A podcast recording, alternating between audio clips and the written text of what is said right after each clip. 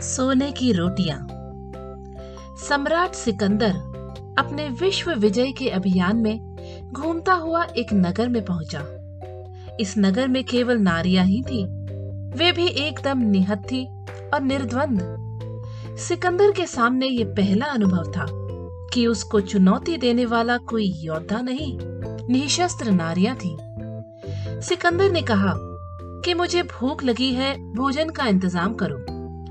एक चतुर स्त्री गई और लाल कपड़े से ढककर सोने का थाल लेकर आई और सिकंदर के आगे कर दिया।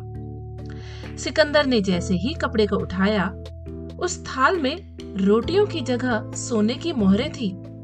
सिकंदर स्तब्ध रह गया। बोले, ये क्या मज़ाक है?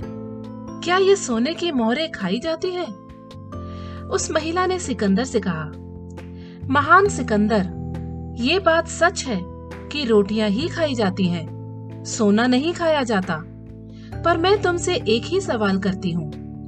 क्या तुम्हारे यूनान में रोटियों की कमी थी जो हम लोगों की रोटियाँ छीनने के लिए आ गए?